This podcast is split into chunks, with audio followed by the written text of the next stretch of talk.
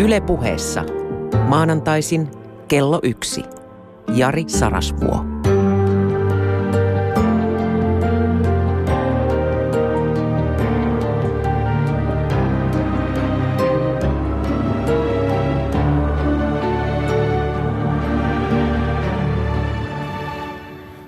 Daesh. Daesh. Sehän on tämmöinen onomatopoettinen sana. No mitä se sellainen sana tarkoittaa? Onomatopoettinen. Se tarkoittaa sitä, että sana kuulostaa siltä, mitä se tarkoittaa.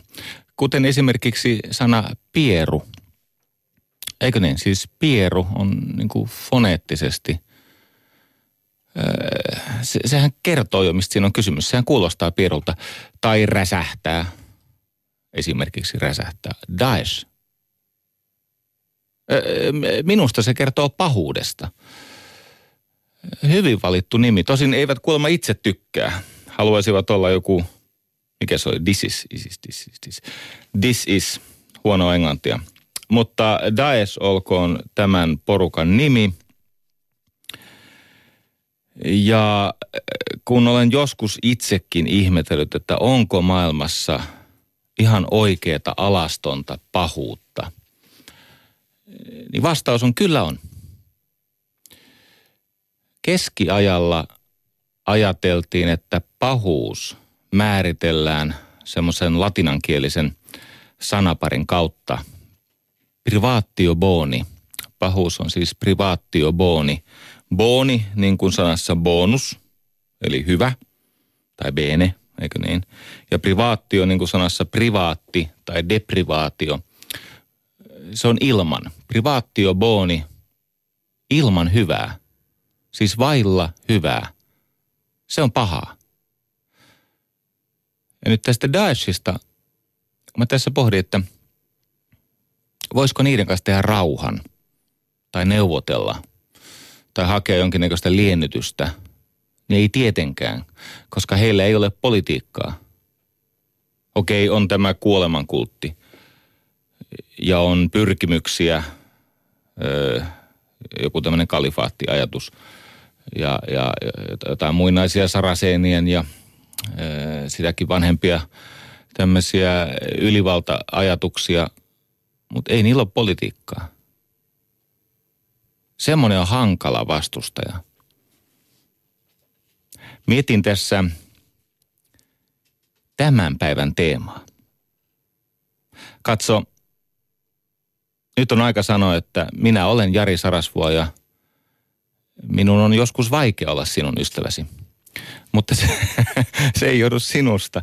Se johtuu usein minusta, koska ihmisen mieli on ailahteleva. Se vaappuu. Ja eh, tulee hetkiä, jos, jolloin ei aina muista, että tarkoitus oli olla ystävä, eikä tuomita tai arvostella tai määritellä. Ja kun tämän päivän teema on ajan henki, siis tämä zeitgeist,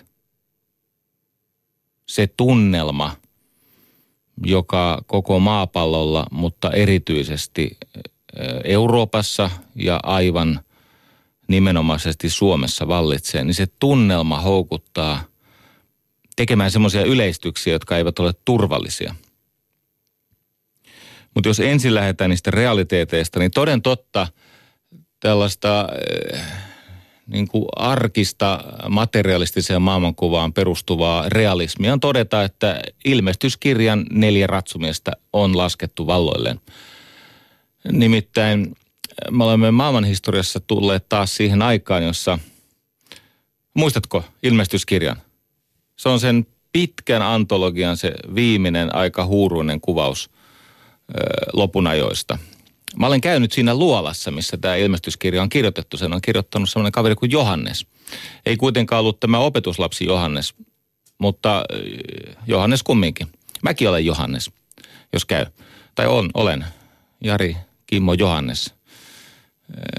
Kimmo on semmoinen känsänimi, se tuli hätäkasteessa. yritän muistuttaa itseäni, että haluan tänään puhua myös Jehovan todisteista, koska siihen liittyy hätäkasteeni. Ja jos unohdan, niin jälkitoiminta jossakin sosiaalisessa mediassa tai ehkä yleisradio tiedottaa, en tiedä kuin käy. Mutta nämä neljä ratsumiestä, siinä ilmestyskirjassaan puhutaan näistä neljästä demonisesta tuhon lähettiläistä. Ja toden totta, mä olen vähän vääntänyt niitä, koska se viimeinen on niin itsestään selvä, että sitä ei mun mielestä tarvitse tässä niin kuin erikseen ratsumieheksi nimetä. Mutta toden totta, se ensimmäinen oli sota, ja me olemme sodassa – Yhdysvallat on sodassa, Eurooppa on sodassa, Venäjä on sodassa ja valmistautuu isompaan rähinään. On tehnyt sitä jonkun aikaa jo. Ja erilaisten liittolaisuuksien kautta, niin ky- kyllä voidaan sanoa, että Suomi on osallinen tässä konfliktissa. Ja jos oikein huonosti käy, niin se konflikti on kohta todella monen rintaman konflikti. Mutta maailma on suistunut sisällissotaan – Siis terrorismin se yksi kauhea piirre on se, että ei ole rintamia. Se on semmoista viattomien keskuudessa tapahtuvaa äh, hillitöntä tuhoamista. No voiko tämä tästä pahemmaksi muuttua? No voi toki. On paljonkin syitä, miksi se muuttuisi pahemmaksi. Toinen ratsumies oli tämän, nämä sairaudet – ja nyt kun me vedetään näitä antibiootteja niin, että, että siis kaloillakin alkaa olla jo antibioottiallergiaa, niin kyllä se on ajan kysymys, jolloin jokin tämmöinen koko maailmaa ravisuttava, paljon ebolaa pahempi sairaus nousee vastustajaksemme. Eikä vähiten sen takia, että lennellään sinne sun tänne sekä töiden että huvin perässä. Sitten on nälkä tai puute – kansainvaellukset ovat käynnistyneet, ne eivät muuten ihan heti pysähdy. Ja äh, puute sen monissa muodoissa koskee myös näitä mm, kantasuomalaisia. Ja lopulta luonnonmullistukset. Nyt muuten jälleen kerran, kun on ollut iso osa Suomea pimeänä sen takia, että on tullut räntää taivalta poikkeuksellista, jotain superräntää, jotain isotooppiräntää, en tiedä mitä ollut. Mutta siis se on selvää, että siellä on ollut ihmisiä ää, tota, Juupajoilla ja vähän siellä sun täällä kymmeniä tunteja ilman sähköä, niin kyllä tämä luonnonmullistuskin meille kaikenlaista aiheuttaa. Jossakin se on kuivuutta ja meillä se on tällaista mutanttiräntää, joka lopettaa sähköjakelun.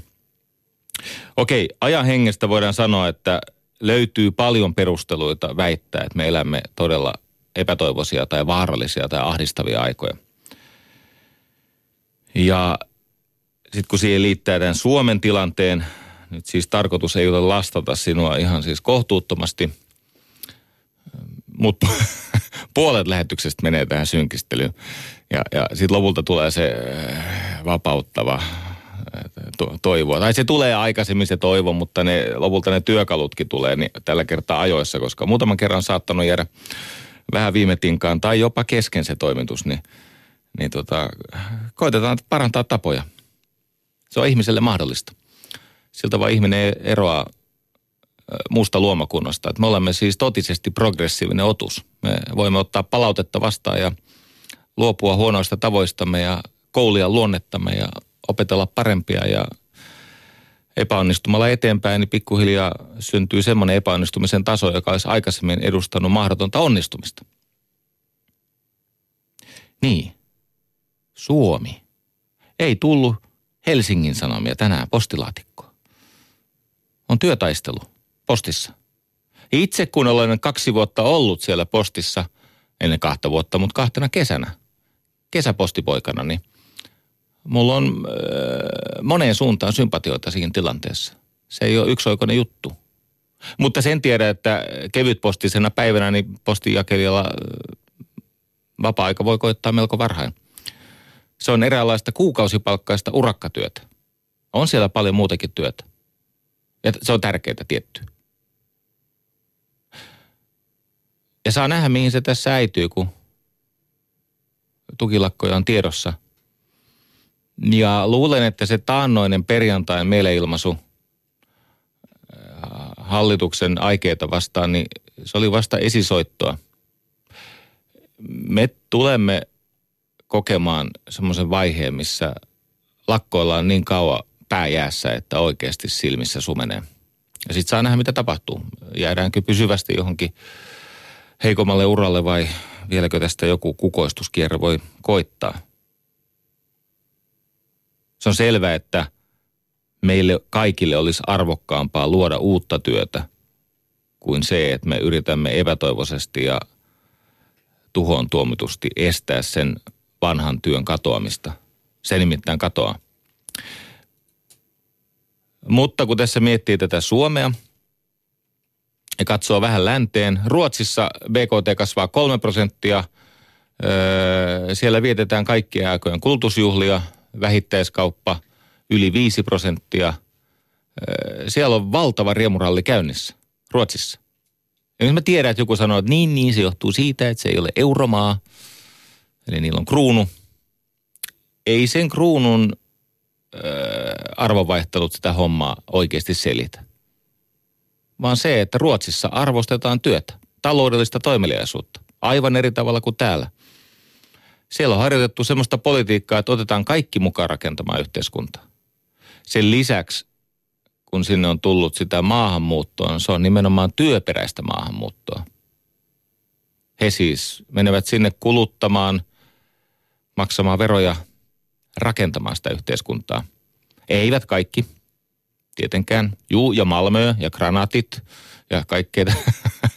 tota, mulla on muutama kaveri, jotka asuu Malmössä ja, ja to, toki siellä on tilanne muuttunut siitä ajasta, kun he sinne muuttivat, mutta välillä täällä siis maalataan joissakin porukoissa semmoista kuvaa, että se olisi vähän niin kuin Libanon niin kuin pahimpana aikana, sisällissodan aikaa. Eikä se vielä ihan siinä tilassa ole. Joka tapauksessa muu Eurooppa, Kreikka mukaan lukien, nauttii jo siitä pitkän synkän jakson päättäneestä vapauttavasta nosteesta, joka sitten mahdollistaa tämän hyvinvoinnin reilumpaa jakamista. Meille se ei ole vielä tullut. Ja tätä voisi jatkaa vaikka kuinka kauan. Mä vaan totean kaksi asiaa. Yksi – missä tahansa maailman hetkessä pätee, että vaikka maailmasta tulisi kuinka paljon parempi, niin ei se meille tule kelpaamaan. Vaikka maailmasta tulisi kuinka paljon parempi, ei siitä nykyistä täydellisempää tule. Se on tärkeä ymmärtää. Siis on ihan selvää, että Suomen köyhät elävät elämää, johon 1800-luvun rikkaimmat, jos mennään se 1800-luvun alkupuoliskoon 200 vuotta sitten, eivät kyenneet. Tämä ei ole muuten peruste olla hoitamatta tätä köyhyysongelmaa. Ei tämä ole peruste sanoa ihmisille, että no joku 200 vuotta sitten kestettiin, niin sunkin täytyy kestää. Se ei ole mun viesti. Mä vaan totean, että asiat menevät eteenpäin, ne ovat parantuneet. Eivät riittävästi, eivät tasaisesti, eivätkä ihmisiä kiitollisuuteen houkutellen tai täydelliseksi muuttuen, mutta ovat parantuneet. Toinen asia. Nyt näyttää siltä, että me olemme jääneet tämmöisen henkisen eh, luutumishäiriön, tämmöisen skleroosin kouriin, joka ilmenee niin, että kun mikä tahansa asia vaikuttaa ilmiselvältä, kuten esimerkiksi se, että meillä ei ole varaa näihin etuuksiin, jota tällä hetkellä siis velalla rahoitetaan, niin niiden etuuksien poistamisten suhteen se keskustelun yleiskuva on tämä. Välttämätöntä on aina helpompi perustella vastaan kuin puolesta. Eli aina löytyy enemmän syitä torjua jotain, joka on edessä joka tapauksessa. Jossakin muodossa. Jotain uudistumista tarvitaan. On enemmän syitä vastustaa kuin puoltaa. Ja se puoltaminen on uskovarasta. Ja mä olen miettinyt tätä aikaa, missä me elämme ja tätä vähän ahdistavaa lamaantunutta, erityisesti meidät vangikseen ottanutta tunnelmaa. Ja, ja mä olen koittanut niin kuin, päästä sen taakse ja sitten hakea siihen ratkaisuja. Palataanpas tähän Daeshiin. Eli siis isikseen. Millä nimellä sinä sitä haluat kutsua.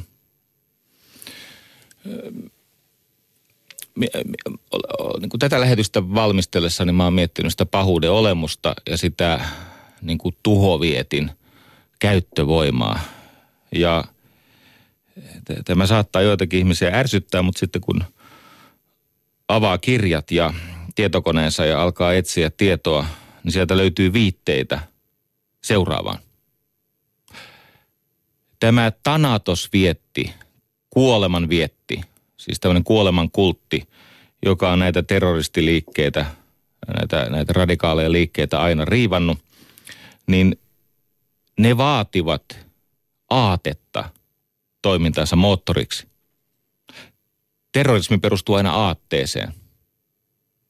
Mä katsoin semmoisen listauksen äh, tota, viime vuosisadan tai se on no, viimeisen noin 60 vuoden ajalta tärkeimmistä terroristiryhmistä.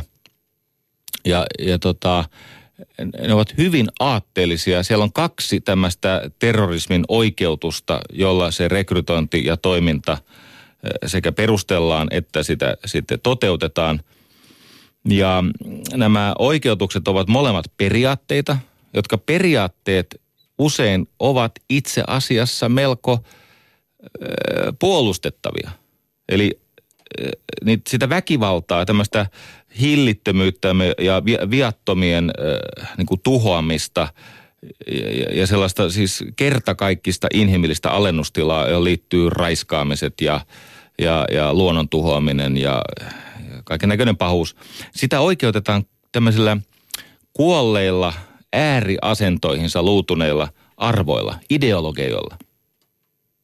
Ei siis ihanteilla ei prioriteeteilla, ei politiikalla, vaan ne on tämmöisiä, niin kuin mä mainitsin jo semmoisen sanan kuin skleroosi, arvoskleroosi. Siis, että jokin periaate tai arvo on tavallaan siis luutunut, se, se, on, se, on, se on kuollut ja kivettynyt johonkin asentoon. Ja periaatteiden ongelma on se, että kun periaatteet ovat luonteeltaan, ne on äärimmäisiä ja ne on poissulkevia – Siinä missä prioriteetit vaihtuvat tilanteen ja, ja hetken ja vuoron ja painoarvon mukaan, niin periaatteet ovat kuolleita.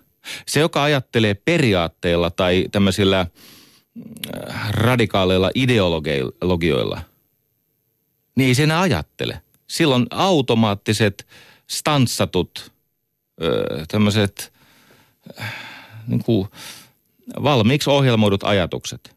Sen sijaan politiikka tai prioriteetit, se on kompromissien ja äh, neuvottelun ja dialogin ja loppujen lopuksi vaikka vastakkainasetteluita tietenkin on, niin se on yhteistyön taidetta.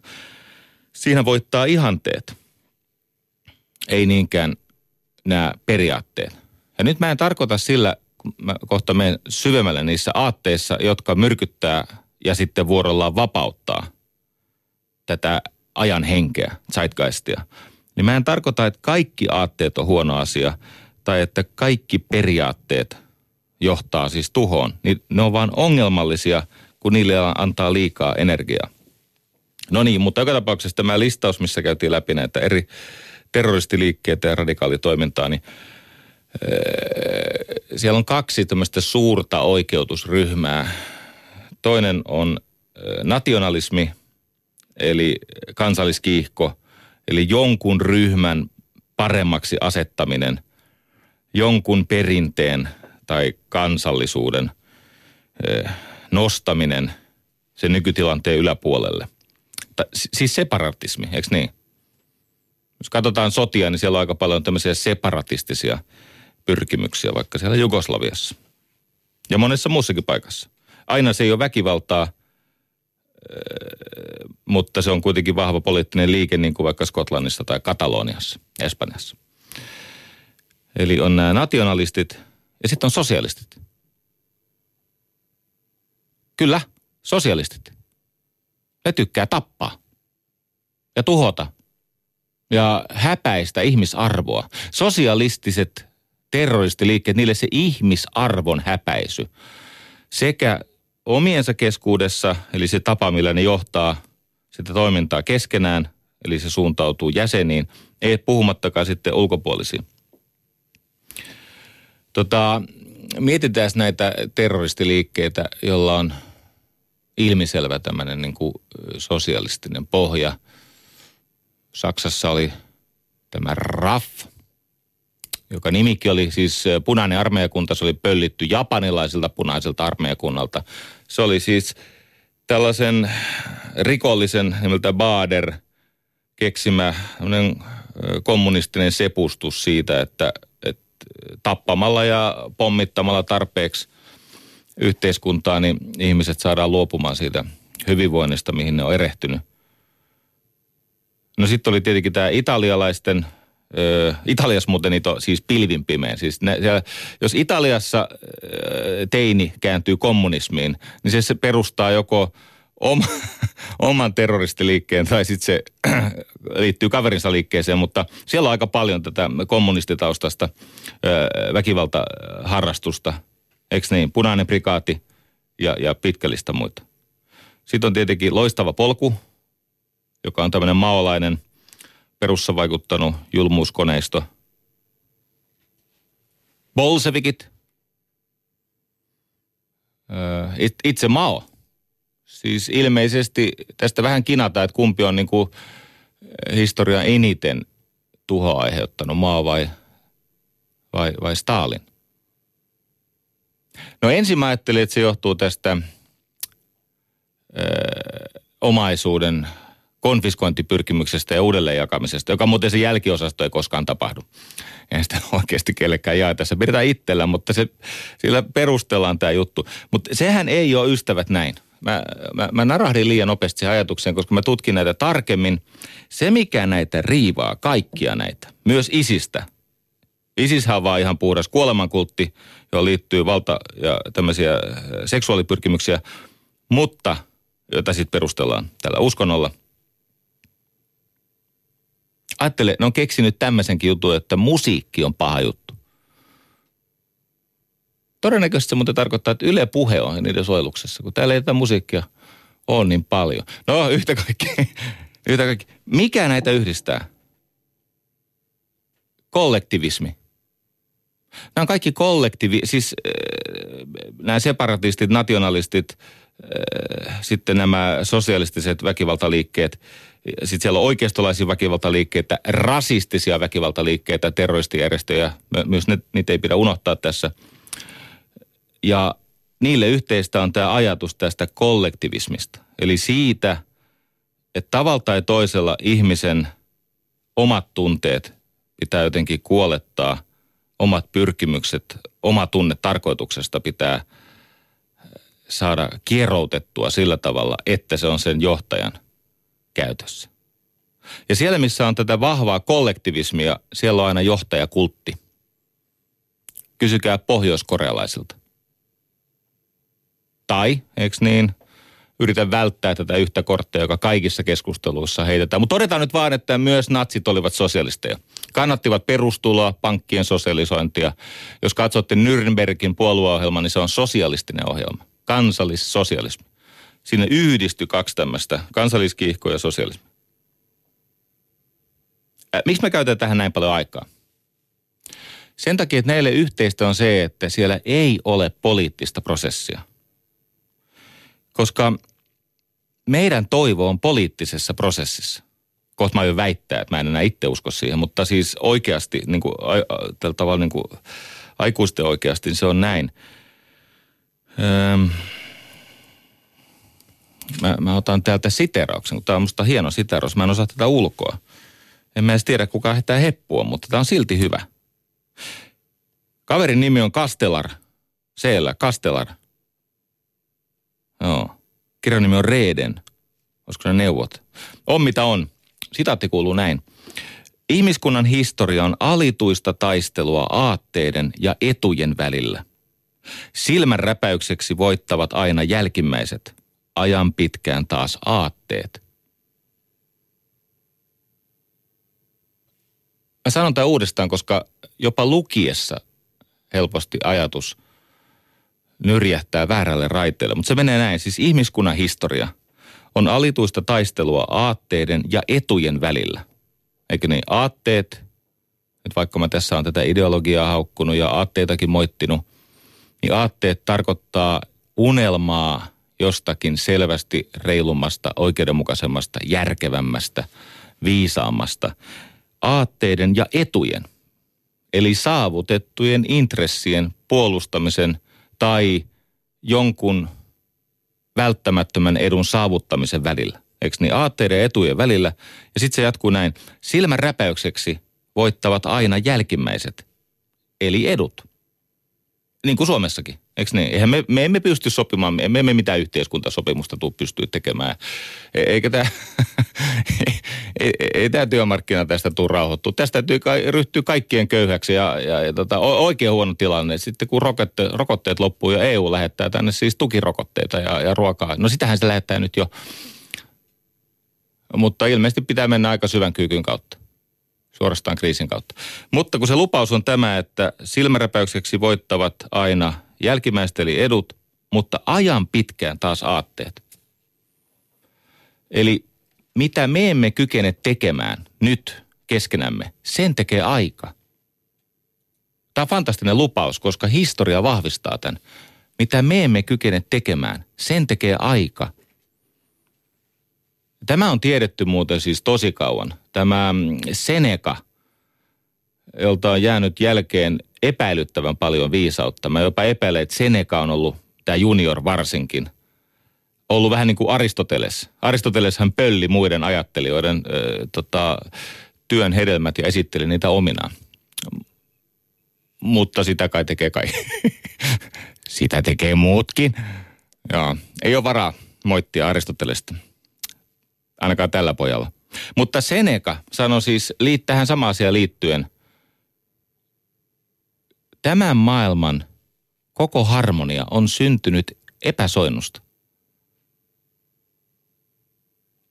Tämän maailman koko harmonia on syntynyt epäsoinnusta. Eli siis tietenkin, kun se aate, joka pyrkii viemään asioita eteenpäin, kun se törmää johonkin, joka uhkaa joidenkin etuja, joko niin, että sä et saa niitä etuja, eli sun palkkaa lasketaan tai öö, vaikkapa työsuhdeturvaa heikennetään, tai sitten niin, että joku taho haluaa pitää sen saavuttamansa aseman, niin lopulta käy niin, että aika hoitaa sen, mihin me emme itse pystyneet.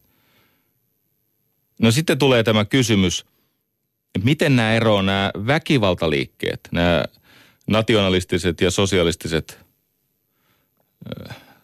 tanatoskultit siten, että heillä ei ole politiikkaa heillä ei ole kenttää, jossa he voivat sopia siitä seuraavasta kompromissista, joka on parannus ehkä nykyiseen, mutta ei täydellistä sitä peliä ikinä. Yhdysvalloissa on semmoinen sanonta, joka liittyy politiikan tekemiseen. Se menee näin, että politiikassa on kaksi tyylilajia. On poetry ja prose.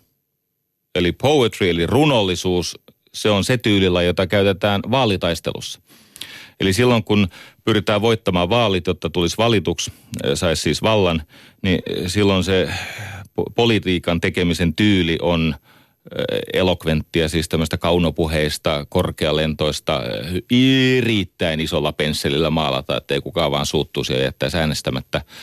Ja, ja sitä leimaa tämmöinen ihanteellisuus ja ä, asioiden käsitteelliseksi jättäminen nehän välttää tietenkin konkreettisten ohjelmien paljastamista kahdesta syystä. Yksi, jos paljastaisivat, eivät tulisi valituksi. Ja kaksi, eivät voi paljastaa, koska eivät tiedä, missä maailmassa he joutuvat niitä ongelmia ratkaisemaan.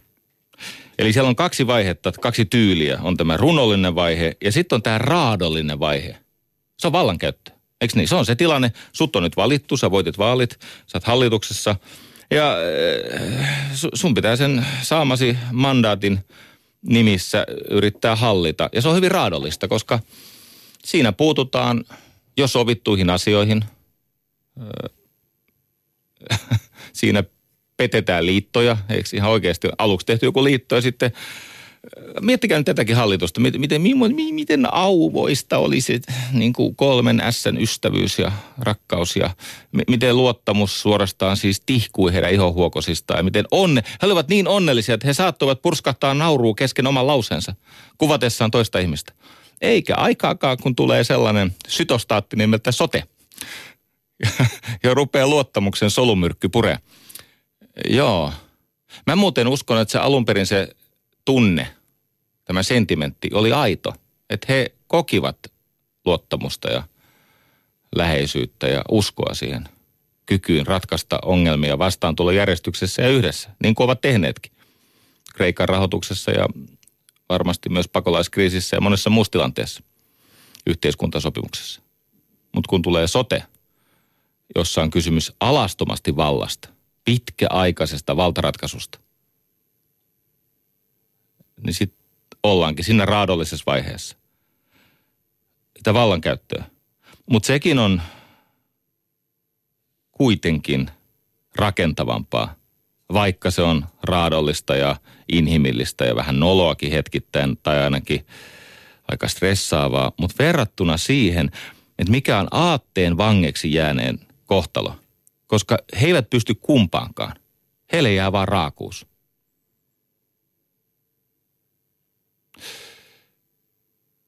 Ja nyt sanon seuraavan asian.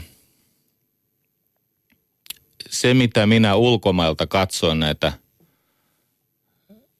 Daeshin, Pariisin hirmutöiden reaktioita ympäri maailmaa. Seurasin kansainvälisiä kanavia ja muita lähteitä Afrikan kupeesta. Mä en törmännyt äänenpainoihin, jossa – nimenomaisesti kohdistettaisiin se viha ja kauhu ja halu kostaa, jota kyllä on, mutta sitä ei kohdistettu muslimiväestöön. Siis siihen osaan kaksi miljardista väestöä, jolla tosiasiassa ei ole osa aika arpaa siihen, mitä siellä tapahtuu. Jotka niin ikään, hehän ovat kärsineet näistä terroriteoista tänä ja viime vuonna ja aikaisempina vuosina vielä enemmän, paljon enemmän kuin länsimaat. Siis eh, se kauhu on, se on vielä suurempi siellä, missä kyky puolustautua on heikompi. Mitä tämä Daesh sai aikaiseksi? Se jälleen kerran vahvisti tämmöistä länsimaista humaania, äh, ihmisoikeuksiin perustuvaa ajattelumallia. Länsimaat osoittautuvat tässä aika antifragiileiksi. Taas tuli tämmöinen hassu sana, antifragiili. Semmoinen neropatti kuin Nikolas Nassem Taleb, Nikolas Nassim Taleb, on kirjoittanut paitsi mustasta joutsenesta, niin myös tämmöisestä mm, niin kuin, miten mä tämän kääntäisin, tämän antifragiili. Siis se on vähän niin kuin särkymätön, se on, se on haurauden vastakohta. Eli sellainen systeemi, joka iskuja saadessaan, siis shokkeja kohdatessaan, tosiasiassa vahvistuu ja lujittuu ja, ja sitkoistuu. Näitä on kuulemma tämmöisiä materiaaleja, että jos niihin kohdistuu energiaa tai iskuja tai shokkeja, niin niistä tulee sitkoisempia, vahvempia, ne sidokset vahvistuu. Ja on olemassa kahdenlaisia kulttuureita, sellaisia kulttuureita, jotka eivät kestä näitä iskuja – ne saattavat laukasta esimerkiksi sisällissodan tai riitelyä tai ajaa ihmiset semmoiseen epätoivon tilaan. Ja sitten on semmoisia kulttuureita, joiden ominaisuus on se, että ne nimenomaan vahvistuvat näistä kaameista kokemuksista. Ympäri tätä ihmisarvosta osaa planeetasta tai ihmiskunnasta, niin sieltä tuli – totta kai ne haluaa kostaa tälle Daeshille ja, ja hoidella ne pois äh, niin kuin maankartalta, mutta sieltä tuli aika semmoisia maltillisia minun mielestä äh, pikemminkin inhimillisyyttä vahvistavia lausuntoja ja, ja päätöksiä. Ymmärrän, että se, tämä ei ole koko kuva, tämä ei ole siis täydellisesti näin kuin mä tässä kuvaan, mutta tämä on se tavallaan se perussuunta, mihin tässä mennään. Vielä viime vuosisadan puolivälissä, kun esimerkiksi Japani hyökkäsi Pearl Harboriin, niin mitä Yhdysvallat, joka on siis vapauden kotimaa ja ihmisarvojen kotimaa, täytyy muistaa, että siis Ranskan vallankumous on tapahtunut Yhdysvaltain vallankumouksen jälkeen, 13 vuotta sen jälkeen – ja itse asiassa Yhdysvaltain kahdella diplomaatilla, Thomas Jeffersonilla ja Benjamin Franklinilla oli oma osuutensa sen Ranskan vallankumouksen syttymisen tai, tai kiihottamisen kanssa. Mutta mitä Yhdysvallat teki, kun Japani hyökkäsi vuonna 1941 Pearl Harborin? Ne vei japanilaiset keskitysleirille. Siis omassa maassaan asuvat emigrantit, maahanmuuttajat. Ikään kuin ne olisi näillä äh, tota, näillä syömäpuikoilla lähtenyt niin kuin Washingtoniin kaatamaan hallitusta tai tehnyt jotain muita tihuteita. Se oli mahdoton reaktio. Vielä viime vuosisadan puolivälissä, kun tapahtui jotain kauheata, niin yhteiskunnat paljastivat armottomuutensa ja kypsymättömyytensä ja, ja heikkoutensa. Ja mä olen sitä mieltä, että vaikka äänenpainot ovat myös tässä kotimaisessa keskustelussa aika ajoin, ne on mahdottomia. Esimerkiksi kun tuolla on lausuttu, että mitkä ovat miljonääri Juha Sipilän todelliset motiivit politiikalleen. Ja siellä on esitetty, että se niin kuin omaa lompakkoonsa, ihan siis äh, AKTn puheenjohtaja sanoi, että se omaa lompakkoonsa nyt käärii. Äh, no ensinnäkin tiedä, että on toiminut vuosia jo nyt toistakymmentä vuotta päinvastoin. Mutta kun mulla ei ole lupaa kertoa, mitä tekee, niin jätetään se nyt tässä sanomatta. Ja toiseksi, niin ei ole töissä muuten EKlla. Sori. Itse asiassa tiedän senkin ihan faktisesti, että on ollut ärtynyt myös, ollaan nyt varovaisia. Mutta yhtä kaikki, niin ei ole töissä kummallakaan työmarkkinajärjestöllä. Mutta huolimatta siitä, miten – jyrkäksi ne äänenpainot ja, ja sanavalinnat ja väitteet ja miten, miten henkilön käyväksi tämä keskustelu välillä menee. Että se on tämmöistä niin kuin ihmistä itseään kohtaan suunnattua sosiaalista haitantekoa, niin kyllä täytyy sanoa, että kaiken kaikkiaan niin äänenpainot ovat pysyneet mun mielestä riittävän maltillisena. Mä tajuan ne tunteet ja mä ymmärrän ne ylilyönnit, varsinkin se, joka kokee olevansa heikommassa asemassa, niin se saattaa käyttää ankarampia niin kuin, lauseita. Mutta monta kertaa siitä dialogin arvokkuuden tasosta voi päätellä sitä, että miten tässä käy lopulta. Mä luin kirjailija Jarkko Tontin kanavaan kirjoittaman pitkän ja kiinnostavan, aika vapaamielisen ja spekuloivan. Hän ei ole siis historioitsija, mutta en ole minäkään mitään, niin samalla pätevyystasolla puhutaan. Toki hän on muuten akateemisesti pätevöitynyt. Mutta hän, hän, hän kuvasi mielenkiintoisesti sitä niin kuin aaltoliikettä, että miten tämä ajan henki vaihtelee. Hän lähti siinä Kadaman jutussaan Ranskan vallankumouksesta 1789 ja no sehän lähti käsistä ja syntyi tämmöinen murhaorgia. Vähän niin kuin yleensä näissä aatteiden ajamissa tota, ideologisissa kollektivistijutuissa käy. No siitä sitten seuraa, että heti kohta sinne nousee uusi itsevaltias nimeltä Napoleon, eikö niin, joka sitten lopulta – julisti itsensä niin kuin keisariksi ja äh, taisi äh, säätää joku, jonkun vallanperimyslainkin, että äh, niin kuin lapsetkin olisi ollut keisareita. Jotain tämmöistä. Ja sitten näähän teki paluun nämä kuninkaalliset ja, ja mitä bourboneita ne oli. Ja se homma meni niin kuin peilikuvakseen siitä alkuperäisestä unelmasta, vapaudesta, veljeydestä ja tasa-arvosta – ja jotenkin voisi kuvitella, että itse asiassa jälleen kerran vallankumous söi lapsensa ja homma meni ihan turhaan. Mutta kun katsotaan eteenpäin, niin se konservatiivisten voimien vastaisku osoittautui aika lyhytikäiseksi, koska sitten tullaan jo 1800-luvun puoliväliin, se Euroopan hulluvuosi 1848, ja valta vaihtui kaikkialla, ja siitä alkoi kehitys, joka johti kansalaisyhteiskuntiin ja lopulta demokratiaan. Sitä ennen oli tämä, äh, niin jos muistatte, oli se pyhä allianssi, Venäjä, Itävalta ja Ranska. Ajatus siitä, että pidetään tämä, tämä kristinuskon ja kansallisvaltioiden ja nykyisten vallanpitäjien asema. No samalla tavalla tähän on mennyt läpi historian, kun mä, mä sitten kattelin niitä, kun mä innostuin tästä ää, tota Jarkko Tontin jutusta. Niinhän se olikin, että silloin 89, kun Itä-Eurooppa vapautui, Berliinin muuri kaatui ja lopulta Neuvostoliittokin hajosi, näytti siltä, että eikö niin, että historia loppuu ja ihmisarvot ovat voittaneet – ja jälleen tuli konservatiivien vastaisku. Me elämme muuten keskellä sitä, sitä jaksoa, että tuli konservatiivien vastaisku. Ja nyt nämä historialliset analogiat, nämä on vaarallisia, koska tota, ei historia siis sillä tavalla matemaattisesti ennustettavasti toista itseään. Tietyt ilmiöt palaa, mutta täysin uudessa muodossa. Tässä käy, kuulkaa hyvin.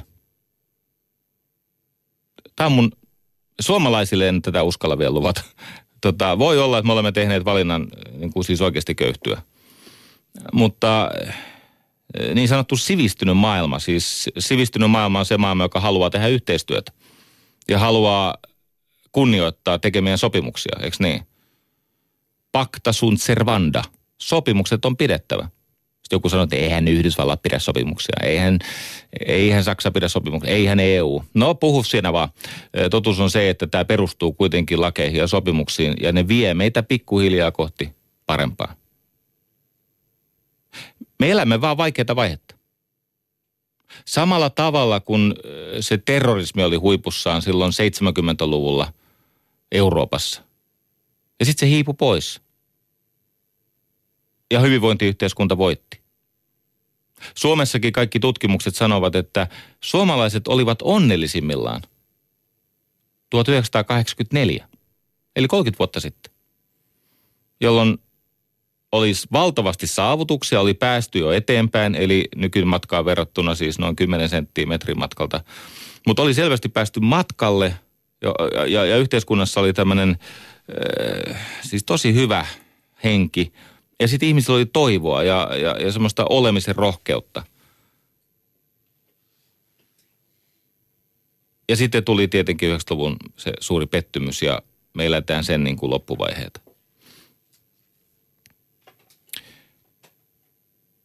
Tämä pessimismi, johon minä ihan puhtaasti perinnöllisistä syistä helposti suistun – Mä olen syntymäsynkkä, mä näen kauhut kaikkialla. Eiks niin? Mä oon maamon tumma Maria. Mä olen joutunut opettelemaan semmoisen äh, tavan ajatella, että, että itse asiassa mun ajatukset harhauttaa mua. Tämmöinen erinomainen kirja, joka on kirjoittanut tämän Diamanttis ja, ja Kotler – Eli siis kirjan nimi on Abundance, runsaus, jossa kuvataan sitä, mitä tämä teknologia ja poliittinen prosessi meille sitten lopulta kuitenkin ovat antaneet ja jatkossakin antavat. Toteavat, että meidän aivoissa on semmoinen perusongelma, että se meidän pelkokeskus, se huolikeskus, tämä mantelitumake, se on niin paljon vahvempi kuin hitaampi, heikompi ja myöhemmin syntynyt tämä e-, e-, etuaivolohko – Eli me reagoimme huonoihin uutisiin ja uhkiin niin rajusti voimakkaammin, että meidän maailmankuva värittyy. Meille siis syntyy oikeasti väärä kuva. Mä annan esimerkin. Minä ja muutama muu ihminen väitti Twitterissä, että väkivalta trendinomaisesti vähenee. Siis väkivalta maailmassa on vähentynyt. Sieltä tuli kova vasta, vastahyökkäys, että, että kato ympärillesi. No katonkin, se on tapani ja toden totta väkivalta vähenee. Sitä ei kannata nyt mennä, mennä sanomaan parisilaisille, kun se ei tunnu siltä. Mutta isossa kuvassa väkivalta vähenee, köyhyys vähenee, öö, tasa-arvo marssii eteenpäin. On paljon puutteita, köyhyyden, sairauden, tasa-arvon, tuloja on tämmöisen suhteen. Mutta asiat menee eteenpäin. Mutta meidän aivomme ovat sellaisia, että kun me annamme valtaa huolelle, niin meille syntyy sellaista niin kuin mielettömyyttä. Ne kutsuu näitä heuristiikoiksi. Öö, mä, mä annan yhden esimerkin, joka on muuten iso ongelma. Tämmöinen psykologi kuin, psykologi kuin Jessica Lakin tai Leikin, L-A-K-I-N, Lakin. Hän on Drew Universityn tutkija. Ja hän ensin testasi sen ikivanhan ajatuksen, kun amerikkalaisissa yliopistoissa on näitä ylioppilaskuntia tai näitä veljes- ja sisarkuntia, näitä tämmöisiä salaseuroja, jonne pääsy on hyvin vaikeaa ja johon pääsy perustuu nöyryyttämiseen ja hylkäämiseen ja torjuntaan ja ulosjättämiseen ja sitten jotkut valitaan ja sitten hylätyille tarjotaan vielä mahdollisuus nöyryttää itseään ja se, se on kauhean systeemi. Ja se laukaisee ihmisissä siis eläimellistä surkeata käytöstä. Mutta hän halusi testata tämmöisellä mm, niin videopelillä se, että miten voimakas on tämä ihmisten tarve päästä mukaan, päästä johonkin ryhmään. Ja se menee näin, että siinä videopelissä ensin tuotettiin tämmöinen torjunnan kokemus, hylkäämisen kokemus osalle niistä koehenkilöistä, vapaaehtoisista. Ja nämä tietenkin yritti tehdä kaikkensa, jotta he käyttäytyisivät, käyttäytyisivät niin, että mm, minä olen juuri niin kuin sinä, että ota minut mukaan, että kato mua, että mä oon just niin kuin sinä, ota mut mukaan. Mutta heidät torjuttiin silti. Ja sitten siinä koejärjestelyssä tehtiin, se oli nerokas, ja mä en nyt kerro sitä kokonaisuudessaan, koska se vielä liikaa aikaa, mutta se perusajatus on, sinne tuotiin näyttelijä sinne huoneeseen. Ja se näyttelijä alkoi heilutella jalkojaan tietyllä tavalla, vaikka saksaamaan tällä tavalla, vaihtelee tietysti levottomasti jalkoja niin kuin saksaamaan. Joskus kun ihmiset on levottomia, ne ei pysy paikallaan ja ne vaikka heiluttelee kinttujaan. Nämä hylätyt ihmiset, jotka oli vielä toistamiseen hylätty, eli ne ei päässyt siihen ryhmään, mihin ne halus. Ne alkoi vimmatusti saksata jalkojaan siinä pienessä toivossa, että okei, mä en ehkä päässyt siihen porukkaan, mihin mä halusin päästä, mutta mä haluaisin olla sun kanssa yhdessä. Eli ihminen laskee alitajuisesti arvostelukykynsä lattiasta läpi, kun hän on kokenut hylkäämiskokemuksen. Hänessä käynnistyy tämmöisiä automaattisia prosesseja, jonka seurauksena sulle voidaan selittää mitä tahansa, eikö niin? Että räjäytä pikkulapsia tai, tai tota, raiskaa pikkutyttöjä tai tee mitä tahansa, koska Oletteko kattonut, millaiset ihmiset ajautuu näihin ääriliikkeisiin? ihmiset, jotka syystä tai toisesta eivät ole saaneet tarpeeksi rakkautta, mukaanottamista, tilaisuutta näyttää, mihin pystyvät. Ja sitten kun vielä internet, sehän mahdollistaa tämmöisen aivan ennen näkemättömän sulkeutumisen. Eihän internet pelkästään avaa ihmisiä. En, suurinta osaa ihmisiä internet johtaa heidän sulkeutumiseen. Eli internet ajaa sut semmoiseen porukkaan – missä ihmiset vaan vahvistaa toinen toistensa uskomuksia. Nyt tulemme helpottavaa osaan. Ihmiskunnan historian kenties kuitenkin kaikesta huolimatta julmin kokemus on tämä holokausti, tämä juutalaisten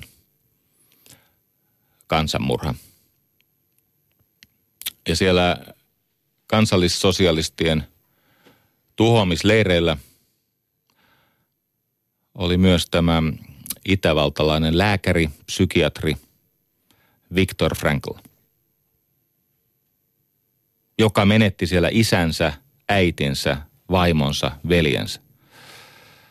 Menetti kaiken, mitä, niin kuin, mihin ihminen voi kiintyä. Hän menetti sen ensimmäisen kirjansa, käsikirjoituksen ja tietenkin vapautensa ja terveytensä ja kaiken mutta kun hän on psykiatri ja sattuu olemaan niin, että hän oli tutkinut siellä Viinissä että samankaltaista ilmiötä, että mikä synnyttää ihmisessä halun elää silloinkin, kun ei ole enää mitään järkeä. Ja hänellä oli tämmöinen hypoteesi, että ihminen tarvitsee tunnetta tarkoituksesta.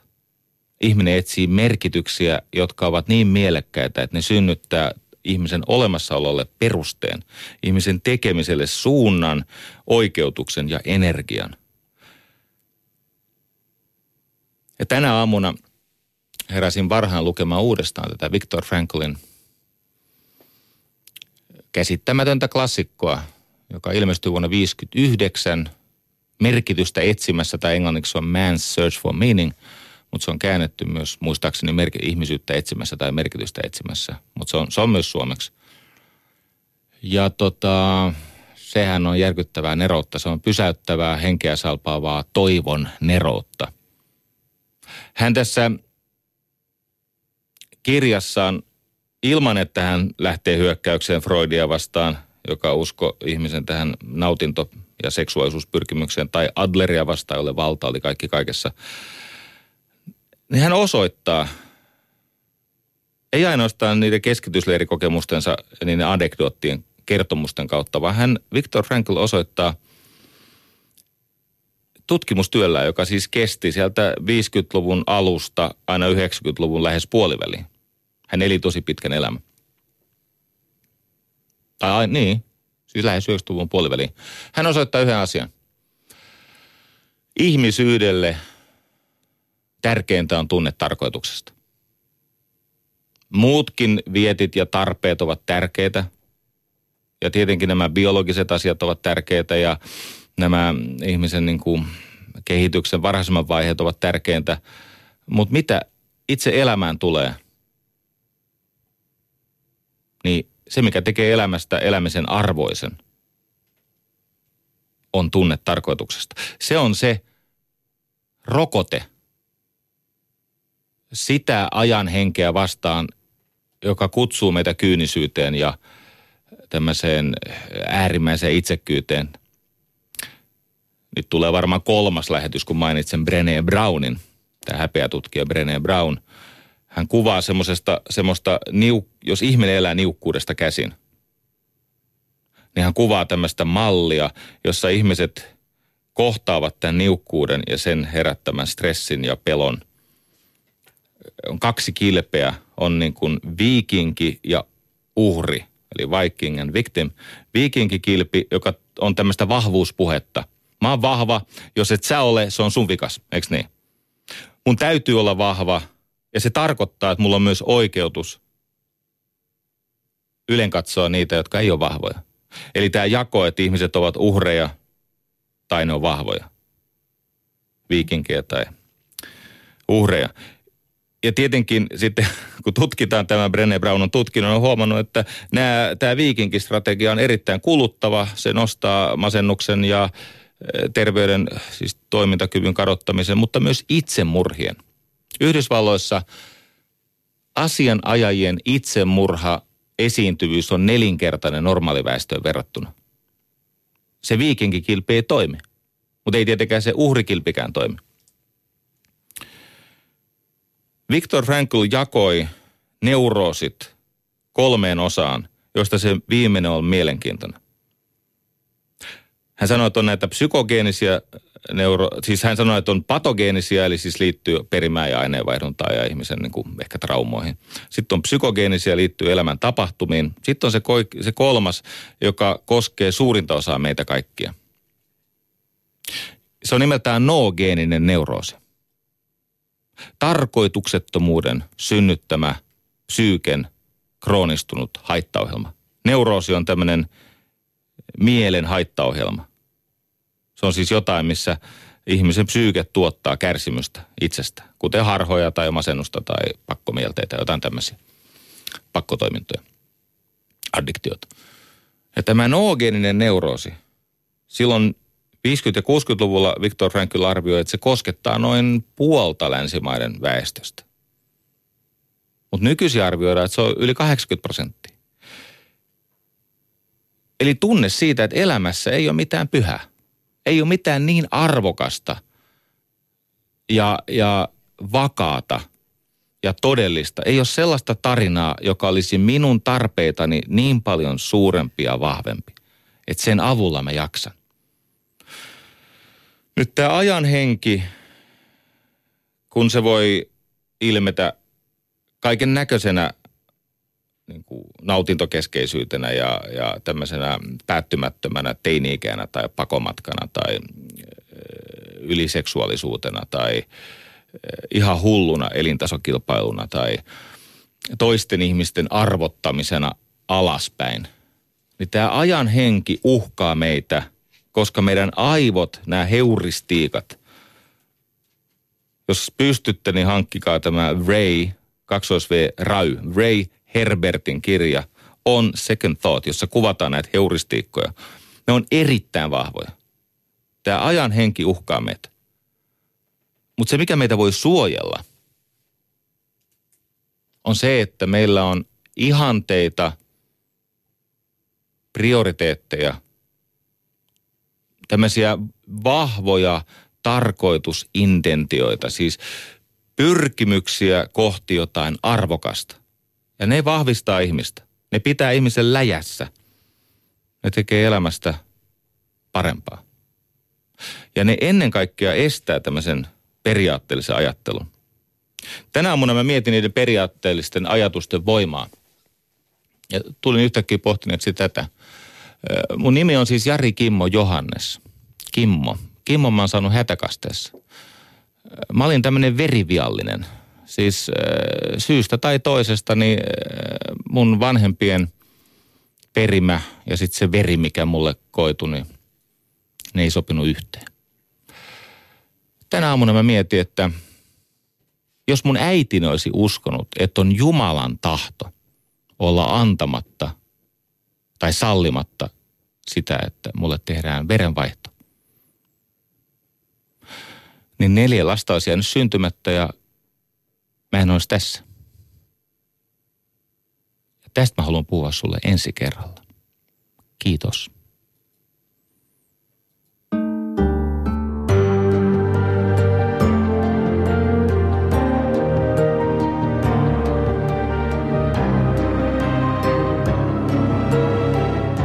Yle puheessa.